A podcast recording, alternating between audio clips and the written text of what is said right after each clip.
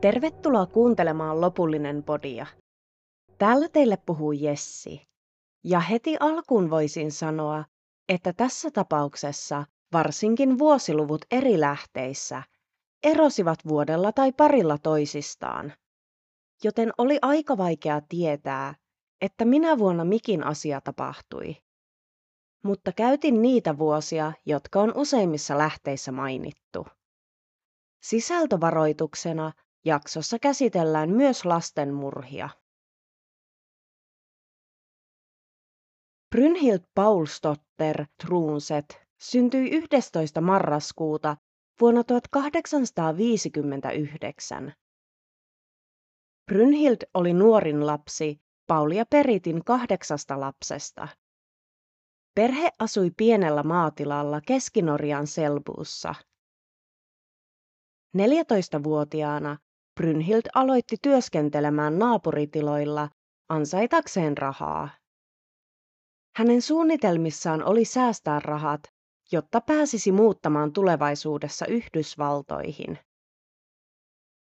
Brynhildin elämästä Norjassa ei löydy paljoakaan tietoja, mutta erästä lähteestä löytyi vahvistamaton tarina.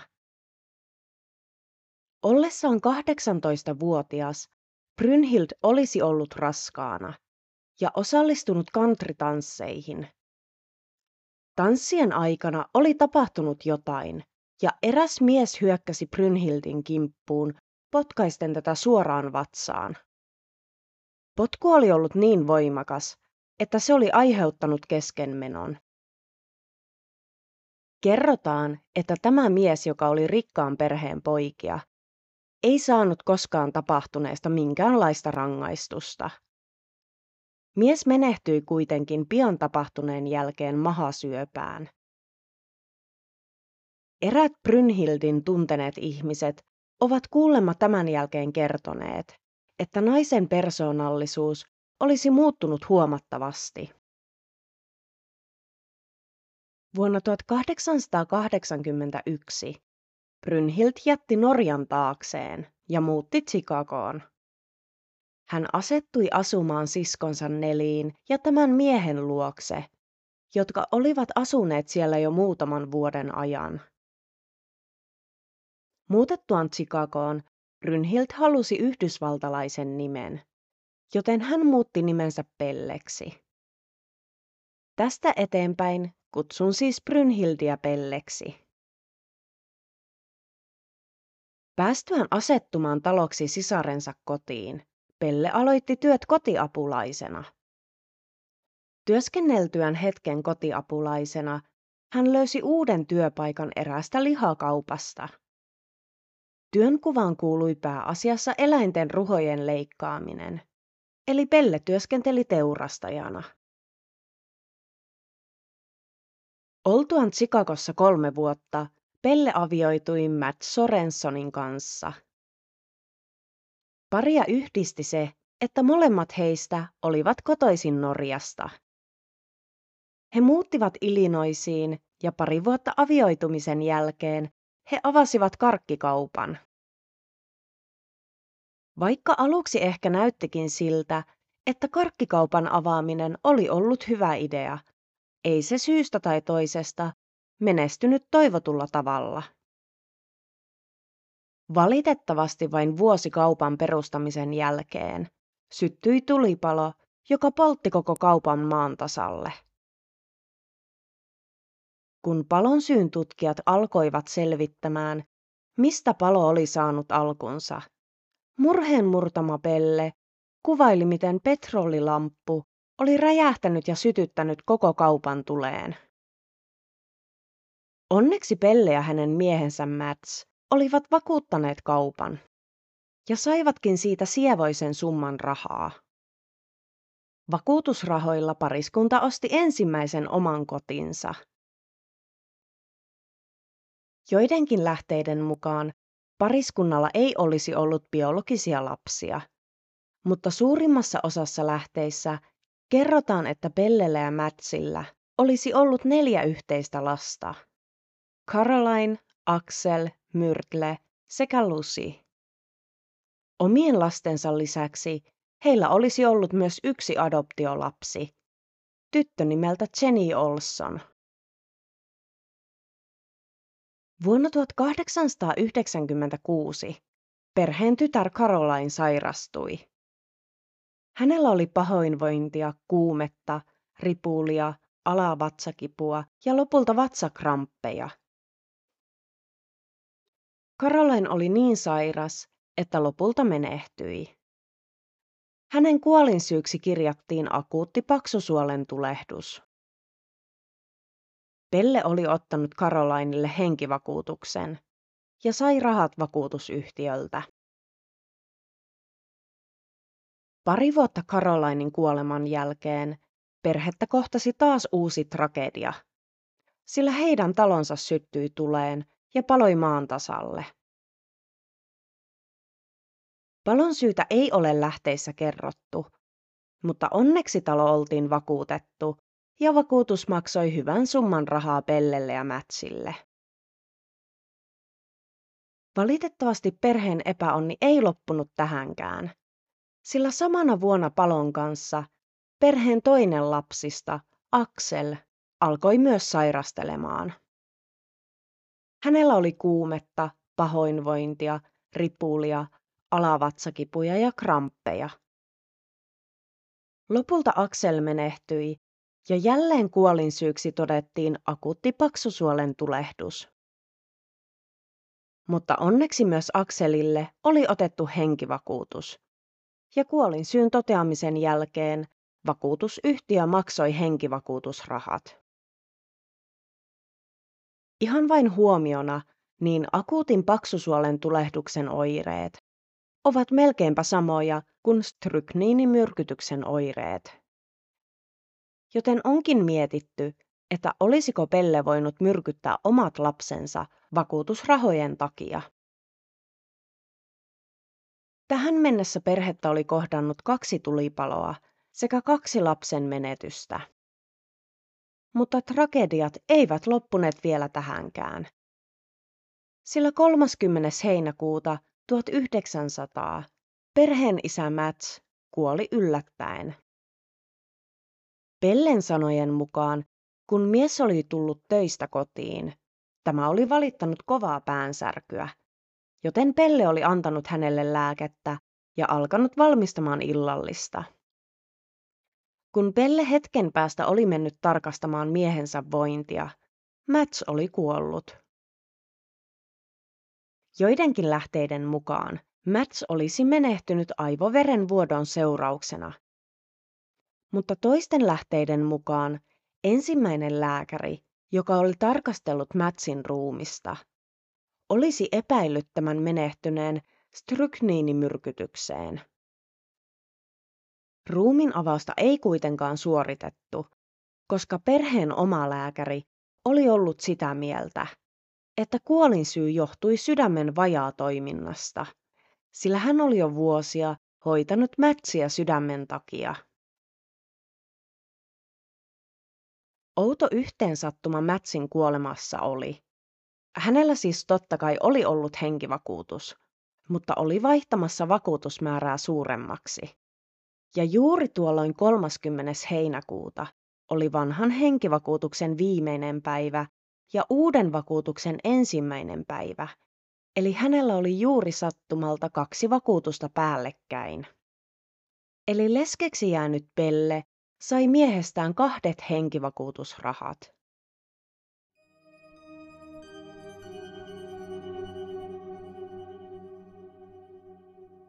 Miehensä kuoleman jälkeen Pelle osti sikatilan Indianan Laporten laitamilta ja muutti kahden lapsensa Myrtlen ja Lusin sekä adoptiolapsensa kymmenenvuotiaan Jenin kanssa tilalle. Laporte oli tuolloin 10 000 asukkaan kaupunki, joka sijaitsee Laporten piirikunnassa Indianan osavaltiossa. On kerrottu, että tilan laitamilla olisi ollut venevaja sekä paviljonki tai vaunuvaja, jotka olivat mystisesti palaneet vähän sen jälkeen, kun Pelle oli ostanut tilan. Totta kai nämä rakennukset oli vakuutettu, ja nainen sai niistä vakuutusrahat. Laportessa asuessaan Pelle tapasi miehen, Peter Quinesin. Pellen ja Peterin välillä oli paljon yhteistä, sillä myös Peterillä oli oma maatila. Hän oli norjalaissyntyinen ja oli jäänyt vastikään leskeksi, sekä hänellä oli kaksi pientä tytärtä. Pelle ja Peter avioituivat ensimmäinen huhtikuuta 1902. Viikko häiden jälkeen Pelle oli ollut yksin lasten kanssa Peterin ollessa muualla. Kun Peterin nuorin tyttö oli kuollut aivan yllättäen. On epäilty, että Pelle olisi myrkyttänyt lapsen, mutta tästä ei ole mitään varmuutta. Joulukuussa, eli kahdeksan kuukautta häiden jälkeen, myös Piiteria kohtasi traaginen onnettomuus. Pellen kertoman mukaan Peter oli kurottanut ottamaan jotain keittiön ylähyllyltä. Kun raskas lihamylly oli tipahtanut hyllyltä suoraan miehen päähän, murskaten tämän kallon. Tosin tapahtuneen jälkeen Pellen adoptiotytär Jenny oli kertonut erälle koulukaverilleen, että äiti oli lyönyt Piiteriä lihamyllyllä päähän niin, että tämä oli kuollut. Luokkakaveri oli kertonut asiasta eteenpäin, ja lopulta kertomus kantautui myös viranomaisten korviin. Mutta kun kuolinsyyn tutkija puhutti Zeniitä, tämä kielsi sanoneensa näin. Myös Pelleä kuultiin asiaan liittyen – mutta raskaana olevan kyynelehtivän naisen kertomusta pidettiin uskottavana, eikä sitä tutkittu sitten sen enempää. Peterin vanhempi tytär lähetettiin asumaan Peterin veljen luokse, ja uskon, että tämä pelasti tytön hengen. Totta kai Pelle keräsi myös Peterin kuolemasta 3000 dollarin vakuutusrahat. Ja kun taas muistetaan, niin tuolloin 1900-luvun alussa 3000 oli todella suuri summa rahaa. Toukokuussa 1903 Pelle synnytti hänen ja Peterin yhteisen pojan Filipin.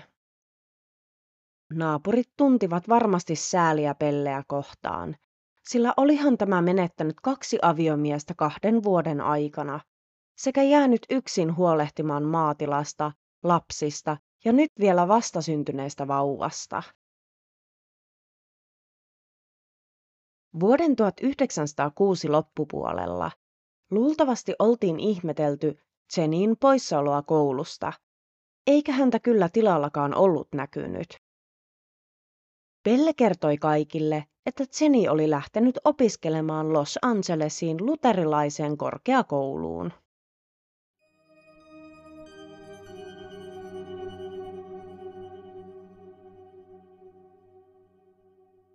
Pelleä on kuvailtu raskasrakenteiseksi naiseksi, joka oli kasvatettu tekemään ruumillista työtä. Eli varmasti sikatilan askareet eivät olleet hänelle homma eikä mikään. Mutta koska hänellä oli huolettavanaan tällä hetkellä kolme lasta, ei hän yksinkertaisesti kerkeäisi tai jaksaisi tehdä kaikkia tilan töitä kodin sekä lasten hoidon lisäksi joten vuoden 1907 alussa hän palkkasi itselleen muutamia apulaisia töihin tilalle, muun muassa Rei Lämpheren, jonka tehtävänä olisi maanviljely, sikojen, kanojen, hevosten ja lehmien hoito sekä sikojen teurastus. Tilalla tosiaan oli muitakin eläimiä kuin sikoja. Rei oli 37-vuotias mies, joka oli tunnettu alkoholin käyttäjänä sekä uhkapelurina, mutta kuitenkin hyvä puusepäntöissä ja uskollinen työntekijä. Pian palkattuaan Rein tilalle töihin, Pelle alkoi etsimään itselleen romanssia, joten hän kirjoitti tuon ajan deittipalstalle, eli sanomalehtien henkilökohtaista palstalle. Hän lähetti seuranhakuilmoituksen ainakin kolmeen viikoittain ilmestyvään sanomalehteen.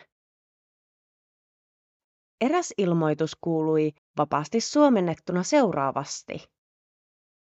Komea leski, joka omistaa suuren maatilan yhdellä Laporten piirikunnan hienoimmalla alueella Indianassa, haluaa tutustua hyvin toimeen tulevaan herrasmieheen. Kirjevastauksia ei oteta huomioon, ellei lähettäjä ole valmis seuraamaan vastausta henkilökohtaisella vierailulla. Pelle saikin paljon kirjeitä miehiltä.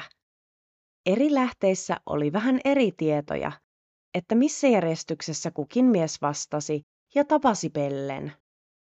Eli jos tapauksesta luette, niin saattaa järjestys olla aivan muu kuin nyt kertomani. Yksi miehistä oli Henry Kurhold, joka pyöritti omaa tilaa Wisconsinissa. Lyhyen kirjeenvaihdon jälkeen Henry päätti lähteä tapaamaan Pelleä ja matkosti Laportteen.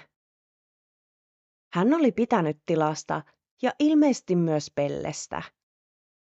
Sillä kun hän oli kirjoittanut perheelleen kirjeen, niin hän oli kehunut tilaa ja pyytänyt perhettään lähettämään heille siemenperunoita. Tämä oli ainut kirje, minkä perhe sai Henryltä.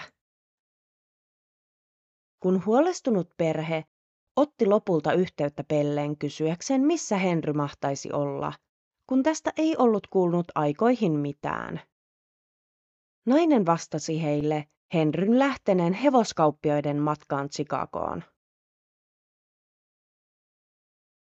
Toinen tiedossa olleista miehistä, joka vastasi Pellen ilmoitukseen, oli Minnesotan Elbow Lakeissa asuva norjalaissyntyinen John Moe. Kirjoiteltuaan hetken aikaa myös John matkusti Laportteen. Kertomusten mukaan Johnilla oli ollut mukanaan matkaarkku ja tuhat dollaria käteistä. Ilmeisesti Pelle oli esitellyt miehen naapureilleen, mutta kertonut tämän olevan hänen serkkunsa.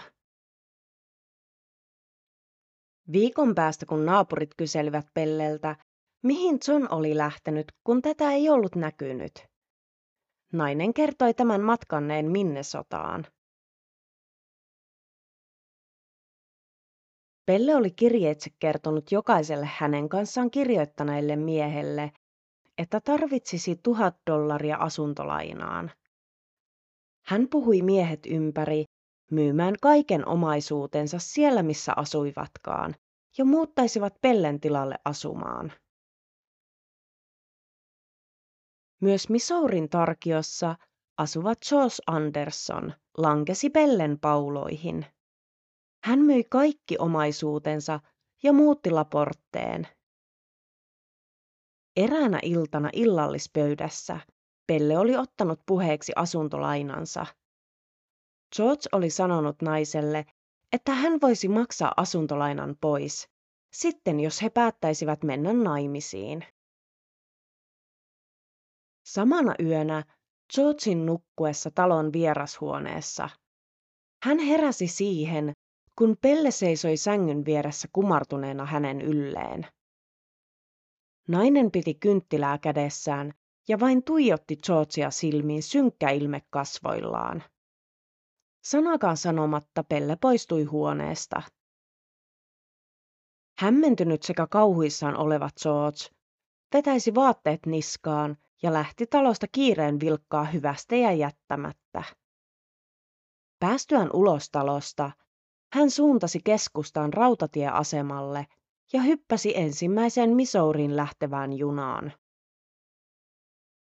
Kaikki hänen omaisuutensa jäi Laportteen, mutta hän ei koskaan hakenut tavaroitaan.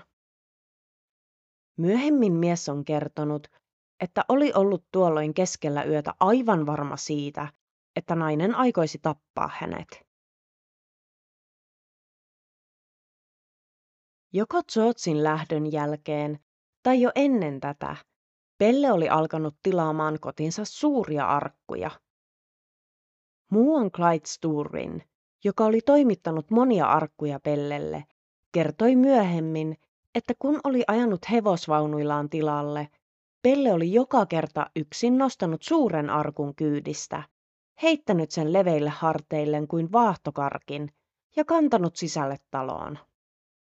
Mutta se, mitä Pelle teki näillä arkuilla, ei ole tiedossa. Pellen talosta oli tullut kuin linnoitus. Talon jokaisen ikkunan luukut olivat suljettuina, ja eräät tilan ohitse matkaneet maanviljelijät olivat nähneet naisen kaivavan jotain sikojen karsinassa keskellä yötä.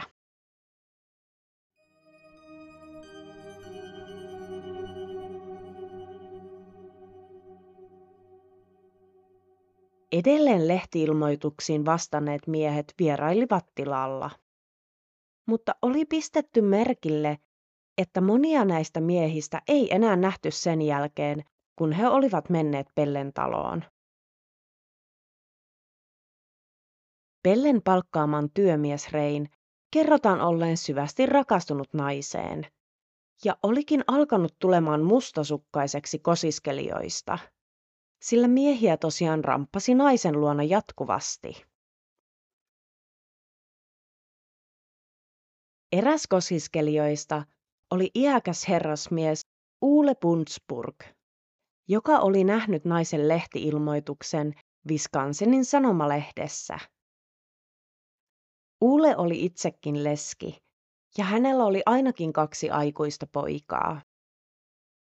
Miehen ei kerrota olleen kovinkaan varakas, mutta tämä omisti kuitenkin jonkin verran maata Wisconsinissa. Kirjoiteltuaan hetken aikaa Pellen kanssa, Uule pakkasi matkalaukkunsa ja lähti vierailulle Laportteen. Hän päätti syystä tai toisesta olla kertomatta pojilleen reissustaan. Uule varmasti ajatteli, että Pellestä tulisi hänen vaimonsa. Vierailun aikana nainen otti esille jälleen asuntolainansa, ja Uule lupasi hoitaa maksun. He vierailivatkin Laporten pankissa 6. huhtikuuta 1907, ja Uule kiinnitti Wisconsinin maansa ja sai näin nostettua useita tuhansia dollareita rahaa pankista. Uulen pojat alkoivat ihmettelemään isänsä poissaoloa, ja kun he löysivät Pellen lähettämiä kirjeitä, he ymmärsivät isän lähteneen Laportteen. Pojat lähettivät Oitis naisen osoitteeseen kirjeen ja kyselivät, josko isä olisi siellä. Meni jonkin aikaa ja he saivat vastauksen. Nainen kertoi, että Uule oli päättänyt aloittaa uuden elämän Oregonissa. Joidenkin lähteiden mukaan Pelle olisi väittänyt pojille, ettei Uule ollut koskaan saapunutkaan tilalle. Mutta oli vastaus kumpi tahansa, niin tosiasia oli, etteivät pojat tulisi enää koskaan näkemään isänsä elossa. Luultavasti viimeisin Pellen luokse ilmoituksen kautta tullut mies oli Andrew Heeklen. Hänen kerrotaan olleen säästeliäs maatilallinen mies Etelä-Dakotan Aberdeenistä.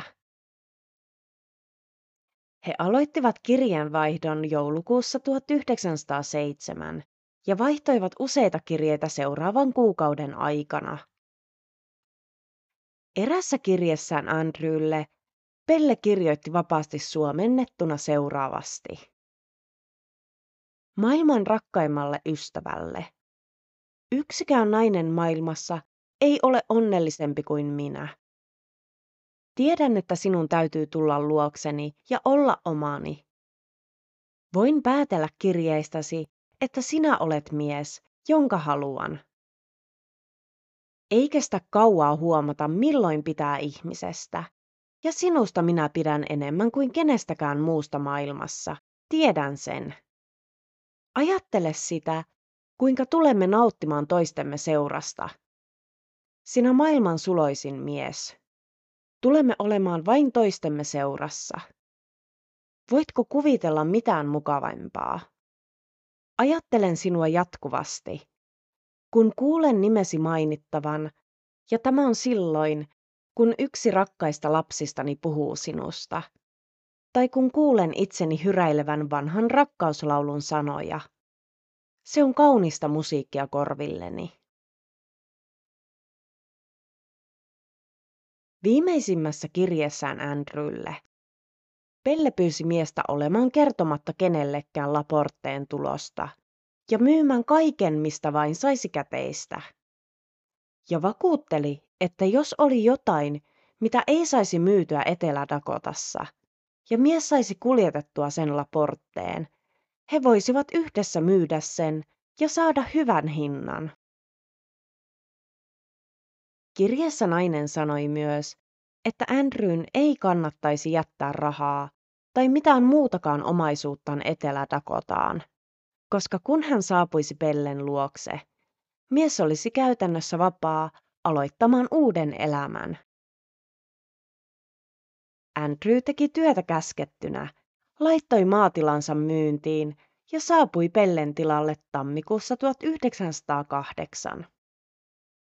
Miehellä oli mukanaan sekki, joka sisälsi hänen kaikki säästönsä, yhteensä 2900 dollaria. Pari päivää Andrewn saapumisen jälkeen hän ja Pelle olivat käyneet Laporten pankissa tallettamassa sekin. Tosiaan, Rei, joka oli korvian myöten rakastunut Pelleen, oli myös mustasukkainen. Ja kerrotaan, että kun Andrew oli saapunut tilalle, olisi Rein sydän särkynyt, sillä näytti siltä, että Pelle olisi ollut aidosti kiinnostunut miehestä, ja tätä Rei ei pystynyt sulattamaan. Loppujen lopuksi mies ei voinut pitää mustasukkaisuuttaan ja kiukkuaan enää sisällään, vaan meni puhumaan Pellen kanssa. En tiedä tarkkaan, mitä tapahtui, mutta heidän välilleen syttyi riita jonka päätteeksi Rei sai potkut. Murheen murtama Rei pakkasi tavaransa ja lähti tilalta. Vain vähän tämän jälkeen Andrewtä ei enää nähty. Hän kerkesi olla viikon Pellen luona ennen katoamistaan. Koska Pelle tarvitsi uuden työmiehen Rein tilalle, hän onnistui palkkaamaan miehen, nimeltä Joe Maxson. Rein potkujen jälkeen Pelle marssi Laporten oikeustalolle, kertoen siellä, että hänen entinen työmiehensä oli hullu. Jotenkin nainen sai vakuutettua oikeustalon virkailijat niin, että nämä todellakin puhuttivat Reitä, saadakseen tietää, oliko mies tosiaan hullu ja vaaraksi muille. Hänen mielenterveydessä ei kuitenkaan nähty olleen mitään vialla, ja hänet päästettiin jatkamaan elämäänsä. Parin päivän päästä nainen ilmestyi seriffin pakeille ja kertoi tälle, että Rei oli ilmestynyt hänen pihalleen, eikä ollut suostunut poistumaan kehoituksista huolimatta. Mies oli uhkailut häntä ja hänen perhettään. Erään lähteen mukaan seriffi jopa kävi pidättämässä Rein tilalle tunkeutumisen ja uhkailun takia. Mutta mies ei jättänyt vielä tämänkään jälkeen Pelleä rauhaan. Hän halusi saada naisen itselleen. Joka kerta hän joutui kuitenkin lähtemään tilalta pettyneenä ja epäonnistuneena saamaan rakastamansa naisen itselleen. Jossain kohtaa Andrewn veli Asle alkoi huolestumaan, kun hänen veljestään ei ollut kuulunut mitään viikkoihin. En tiedä, oliko Asle löytänyt Andrewn ja Pellen välisiä kirjeitä, vai oliko Andrew kertonut veljelleen suunnitelmistaan. Mutta oli kuinka tahansa, niin Asle lähetti Pellelle kirjeen, jossa kyseli veljestään. Kun Pelle vastasi kirjeeseen, tämä kertoi, että Andrew ei ollut hänen luonaan enää ja että tämä oli luultavasti mennyt Norjaan tapaamaan sukulaisiaan. Asle ei kuitenkaan niellyt naisen väitteitä vaan uskoi, että hänen veljensä olisi vieläkin Laportessa. Ja kirjoittikin, että tulisi sinne etsimään veljeään ja kertoisi virkavallalle katoamisesta. Pelle vastasi jälleen, ettei Andrew ollut tilalla, mutta voisi kyllä auttaa etsinnöissä ja että miehen kannattaisi tuoda mukanaan paljon rahaa, sillä jos Asle halusi hänen auttavan veljensä etsinnöissä, pitäisi tämän olla valmis maksamaan naiselle ponnisteluistaan. Vaikka Pelle pelkäsikin kuulemma henkensä puolesta, ja vielä Äslekin oli tulossa jossain kohtaa etsimään Andrewtä, oli hänellä jo uusi mies koukussa. Kansasin Topekasta kotoisin oleva Lon Townsend. Myös Lonin hän oli pyytänyt tilalleen. Ja mitä ilmeisimmin hän oli kirjoittanut tälle sekä myös muillekin miehille samantyylisiä viestejä kuin Andrewlle. Pelle siis jatkuvasti laittoi uusia seuranhakuilmoituksia lehtiin. Hän kirjoitteli myös erään Bert Albertin kanssa, mutta luopui Bertistä, kun paljastui, ettei miehellä olisi niin paljon omaisuutta, kun Pelle olisi halunnut. Kerrotaan, että naapurit näkivät paljon keski-ikäisten miesten vierailevan Pellen luona, mutta eivät koskaan nähneet, että nämä olisivat lähteneet. Kun naapurit aina välillä juttelivat naisen kanssa, ja jos he kysyivät miehistä, niin tämä kertoi, että miehet olivat yleensä lähteneet aivan odottamatta keskellä yötä.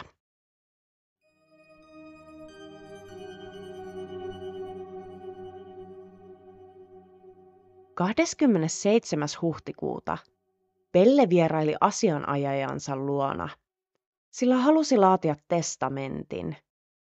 Hän kertoi asianajajalleen, että pelkäsi entistä työmiestään reitä ja uskoi miehen vielä tappavan hänet ja polttavan hänen talonsa. Pelle testamenttasi koko omaisuutensa lapsilleen. Kumma kyllä, hän ei mennyt poliisin pakeille, vaikka niin kovasti pelkäsikin henkensä puolesta.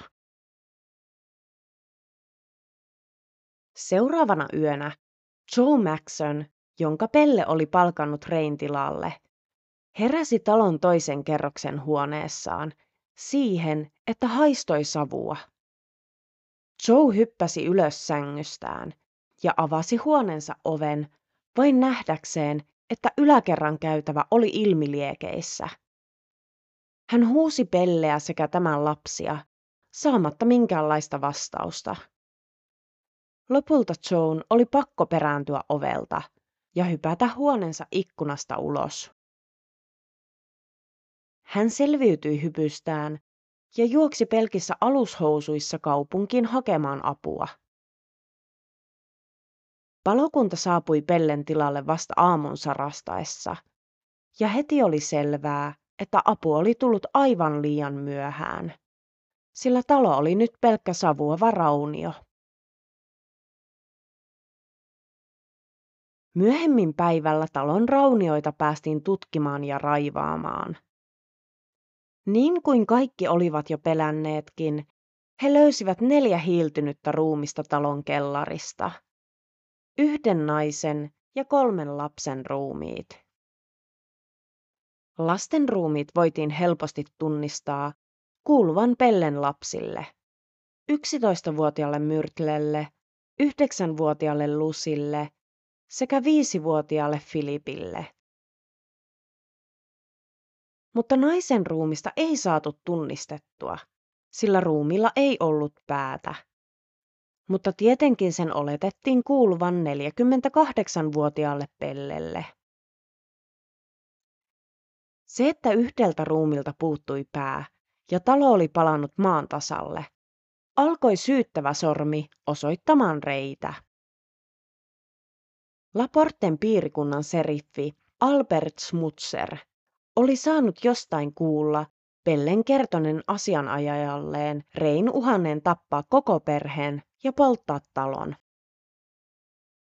kun seriffi oli mennyt hakemaan reitä kuulusteluihin.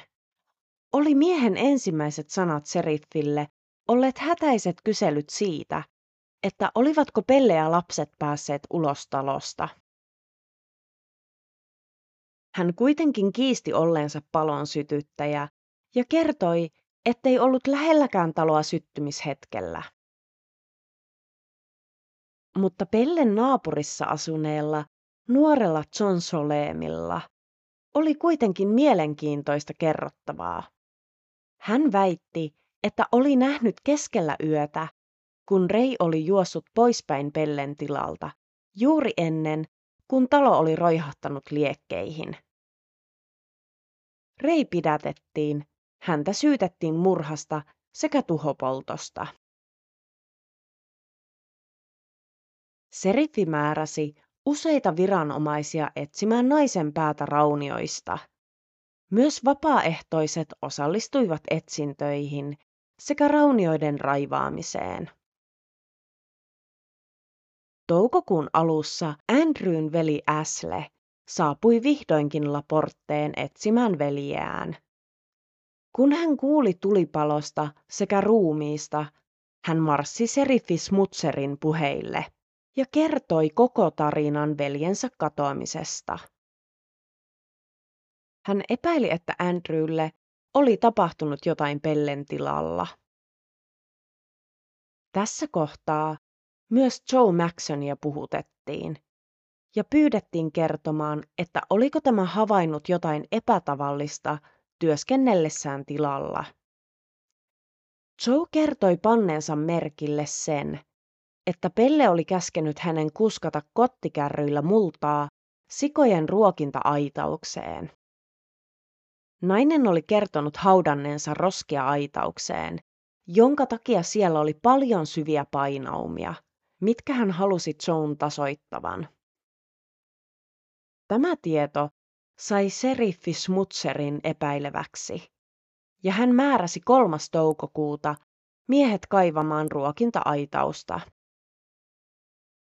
Maata ei tarvinnut kaivaa syvälle, kun mädäntyneiden roskien haju jo levisi ilmaan. Miehet jatkoivat kaivamista. Roskien alta paljastui suuri juuttisäkki. He nostivat säkin ylös kuopasta ja avasivat sen. Näky oli karmaiseva. Kaksi kättä, jalat sekä pää. Andrewn jäänteet olivat nyt löytyneet. Seuraavaksi löydettiin Jenny Olsonin ruumis, eli Pellen adoptiotyttären, jonka Pelle oli kertonut lähteneen opiskelemaan Los Angelesiin.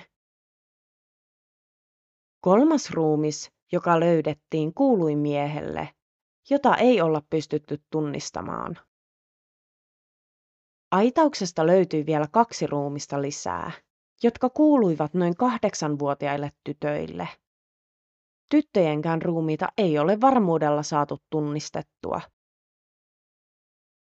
Mutta löydökset eivät jääneet tähän, sillä kun kaivamassa olleet miehet tarkastelivat tilaa, sen ympäriltä löytyi useita maanpainaumia lisää. On kerrottu, että ensimmäisen päivän aikana löydettiin viisi paloiteltua ruumista, toisena yhdeksän ja lopulta yksinkertaisesti vaan lopetettiin laskemasta.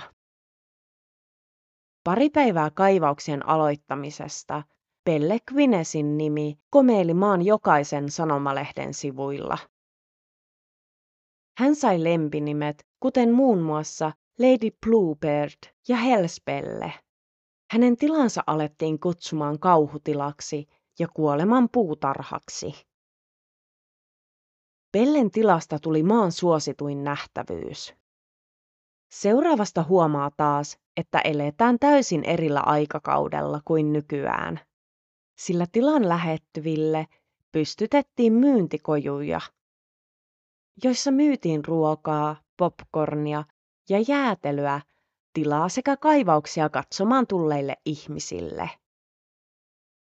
Jokainen hotelli Laporten keskustassa sekä läheisessä Michigan Cityssä oli puukattu täyteen.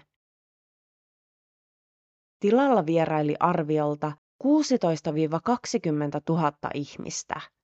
Ja kerrotaan, että osa ihmisistä meni jopa hautojen pohjalle etsimään edes jotain, minkä voisivat ottaa matkamuistoksi. Samaan aikaan kun tilalla kuhisi, kuolinsyyn tutkija sekä lääkärit tarkastelivat talon raunioista löytyneen naisen ruumista. He mittasivat ruumiin pituuden, niin huomioiden puuttuvan kaulan sekä pään arveltiin tämän olleen eläessä noin 160 senttimetriä pitkä ja painoinen vajaa 70 kiloa. Mutta Pellen on kerrottu olleen reilut 170 senttimetriä pitkä ja painoneen noin 100 kiloa. Myös naapurit ja ystävät, jotka olivat käyneet ihmettelemässä päätöntä naisen ruumista palopaikalla, olivat olleet sitä mieltä, ettei naisen vartalo muistuttanut laisinkaan pelleä. Pellen hammaslääkäri totesi, että jos naisen pää löydettäisiin, tai naisen hammassillat, joissa oli kultahampaita, voitaisiin varmistaa, että kuuluiko ruumis Pellelle. Lopulta vajaan kuukauden päästä löydettiinkin Pellelle teetetyt hammassillat. Suurinta osaa tilalta löydetyistä ruumiista ei pystytty tunnistamaan. Ja koska tuon ajan rikostutkinta ei ollut samalla tasolla kuin nykypäivänä, niin ruumiiden tarkkaa lukumäärää ei tiedetä. Mutta arvellaan, että määrä olisi ollut 12 jopa yli 40. Pelle onnistui lehtiilmoituksensa avulla saamaan useat miehet pauloihinsa ja lähtemään Laportteen sanomatta sanaakaan sukulaisilleen tai ystävilleen. Mutta kun sana ruumiiden löytymisestä levisi, myös ympäri maata kadonneiksi ilmoitettujen miesten omaiset yrittivät saada selville, olisiko heidän isänsä, poikansa tai ystävänsä yksi Pellen uhreista.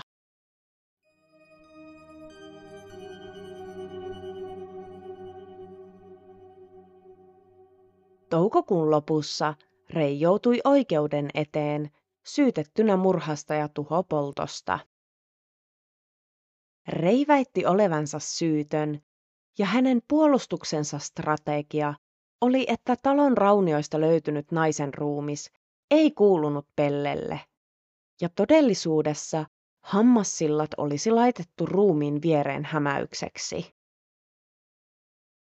Lopulta 26. marraskuuta Rei todettiin syylliseksi tuhopolttoon, mutta ei murhaan. Hänen tuomionsa oli 21 vuotta vankeutta. Rei kärsi tuomiotaan osavaltion vankilassa Michigan Cityssä. Hän ei kerennyt olla vankilassa kuin reilun vuoden, kun kuoli tuberkuloosiin 30. joulukuuta 1909. Mutta ennen kuolemaansa Rei oli kuitenkin kertonut vankilan pastorille sekä eräälle vankitoverilleen, että hän ei ollut ikinä murhannut ketään, mutta oli auttanut Pelleä hautaamaan tilalle tulleiden miesten ruumiita.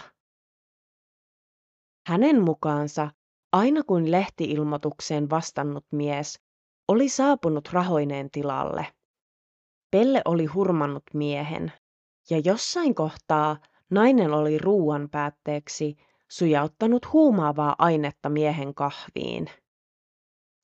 Kun mies oli menettänyt tajunsa, Pelle olisi halkaissut tämän pään lihaleikkurilla. Joskus taas nainen oli odottanut, että mies menisi nukkumaan, jonka jälkeen hän oli hiipinyt huoneeseen kynttilän valossa ja tainuttanut uhrinsa kloroformilla. Koska Pelle oli ikänsä tehnyt fyysisesti raskasta työtä, hänelle ei ollut homma eikä mikään kantaa uhriaan talon kellariin. Siellä hän paloitteli miehet yleensä kuuteen osaan. Hän leikkasi kädet ja jalat irti ruumiista, jonka jälkeen irrotti uhrinsa pään. Ruumiinosat haudattiin kalkilla täytetyissä juuttisäkeissä, joko tilan tontille tai sikojen ruokinta-aitaukseen. Jos Pelle ei jaksanut haudata uhrinsa jäännöksiä, hän syötti osan niistä sijoilleen. Rei oli kertonut myös, että päätön ruumis, joka oltiin löydetty palaneen talon raunioista, ei todellisuudessa kuulunut Pellelle, vaan että tämä nainen olisi ollut Pellen palkkaama taloudenhoitaja. Hän oli palkannut tämän chicagolaisen naisen vain päiviä ennen tulipaloa, ihan vain sen takia, että voisi lavastaa oman kuolemansa ja paeta Laportesta. Pelle oli alkanut pelkäämään jäävänsä kohta kiinni lukuisista murhista, koska Andrewn veli Asle oli tulossa Laportteen ja varmasti myös viranomaiset kiinnostuisivat tämän jälkeen Andrewn katoamisesta. Rein mukaan Pelle oli huumannut taloudenhoitajan ja leikannut naisen pään irti, jotta tätä ei pystyttäisi tunnistamaan. Pään hän oli pakannut säkkiin, jonka ympärille oli sitonut painoja, ja upotti painavan säkin suohon. Tämän jälkeen Pelle oli kylmästi tainnuttanut kolme lastaan kloroformilla ja tukahduttanut heidät kuoliaiksi. Hän oli pukenut päättömän ruumiin päälle omat vaatteensa ja ottanut hammassiltansa suustaan asettaen ne ruumiin viereen, varmistaakseen, että naisen oletettaisiin olevan Pelle itse. Saatuan hommansa hoidettua, hän oli sytyttänyt talon tuleen ja poistunut tilalta. On hieman eriäviä tietoja siitä, mikä oli Rein osuus tulipaloillalta.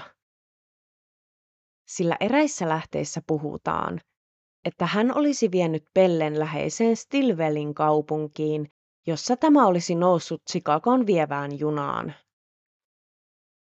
Kun taas toisten lähteiden mukaan Rei ja Pelle olisivat sopineet, että Rei odottaisi Pelleä tilan läheisen tien reunalla, jonka jälkeen tämä veisi naisen naapurikaupunkiin.